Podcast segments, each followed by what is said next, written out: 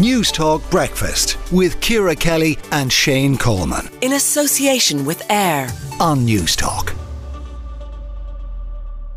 Delivering for rural Ireland is the main focus of a Fine Gael special conference taking place this weekend.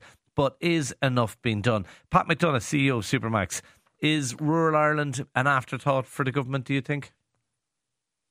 Well, I think so because if you look at the situation that pertains in rural Ireland, I mean, everything is is city concentrated, and even the likes of most cities across the country are bursting at the seams, and um, you know, there's everything is centralised and is causing serious social, economic, and infrastructural issues that are unsustainable. I mean, I see in the plazas in the morning there, uh, whether it's Kinnegad or Portlaoise or wherever. Um, people going to work earlier and earlier from five o'clock onwards. Now, they spend at least two hours driving from some parts of the country to Dublin for the most part to work and two hours home again in the evening. That's 20 hours a week. That is valuable family life time. Yeah. That, so what, so what should be done? Well, I think uh, certainly there should be incentives uh, for opening businesses in the country or working from from the country. Because I, I just saw actually on, on the television last night that property prices are increasing and people know that are working from home can easily locate wherever they want. Because uh, in, in a lot of cases, and I'm not saying in all cases, where people are uh, have to buy or purchase a house in the city, they don't really know of uh, uh, any of their neighbours and they've no kind of local infrastructure or whatever yeah. to help them out in the situation, whether okay. it is because because if you talk to planning experts and economists, they would say absolutely they would agree with you. There's an over concentration in Dublin, but they would say the only way, the only sustainable way of tackling that is to build up uh, cities and and big towns outside of Dublin.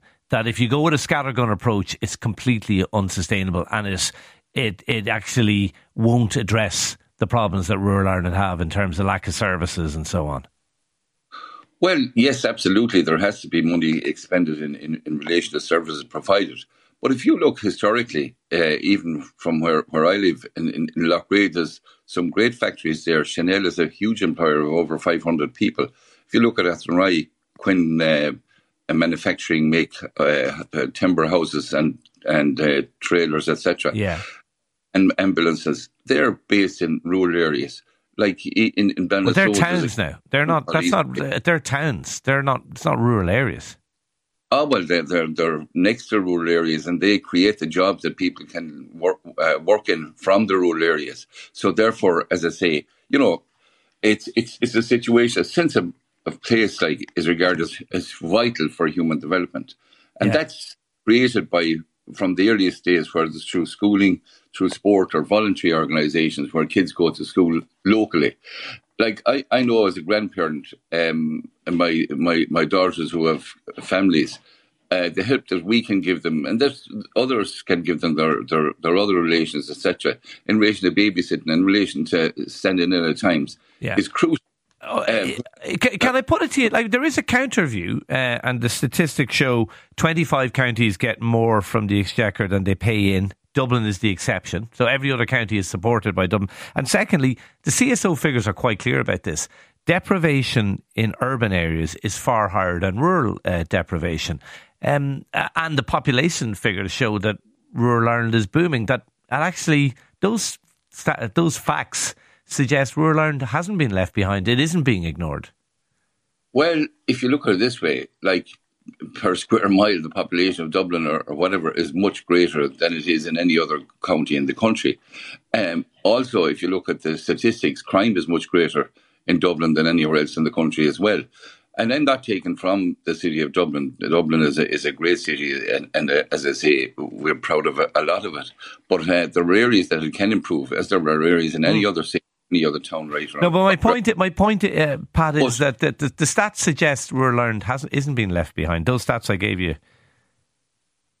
Well, I'd say there's a lot more can be done uh, to uh, entice people to live in rural areas than is being done at the minute. Do we want people to live in one-off houses, though? Do we not want people to live in villages and in towns? Is that not more sustainable?